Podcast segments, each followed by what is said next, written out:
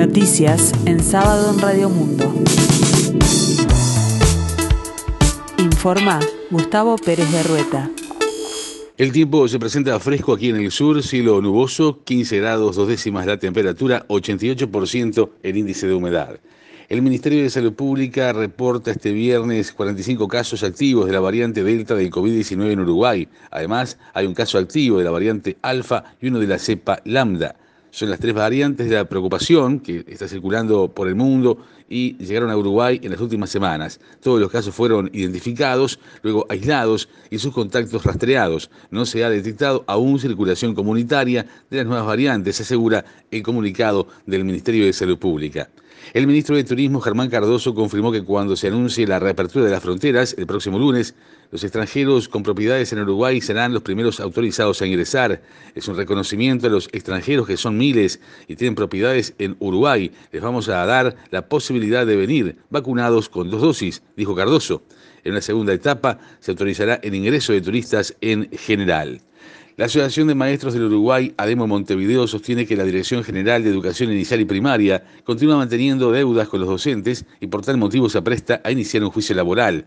Desde el sindicato expresaron que realizarán una denuncia ante la Dirección Nacional de Trabajo, DINATRA, con posibilidad de juicio contra la Administración Nacional de Educación Pública. La secretaria general de ADEMO Montevideo, Daisy Iglesias, dijo a Radio Montecarlo que hay maestros de práctica que atienden a estudiantes de cuarto año de formación docente que todavía no cobraron la compensación correspondiente desde marzo de este año.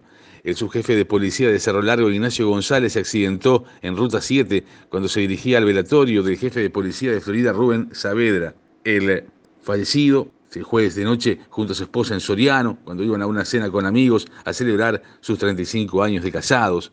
Todo ocurrió en la Ruta 7, como decíamos, donde el auto del comisario general González se salió de la ruta y volcó, según informó la corresponsal de Subrayado en Cerro Largo y también de las radios públicas Silvia Techera.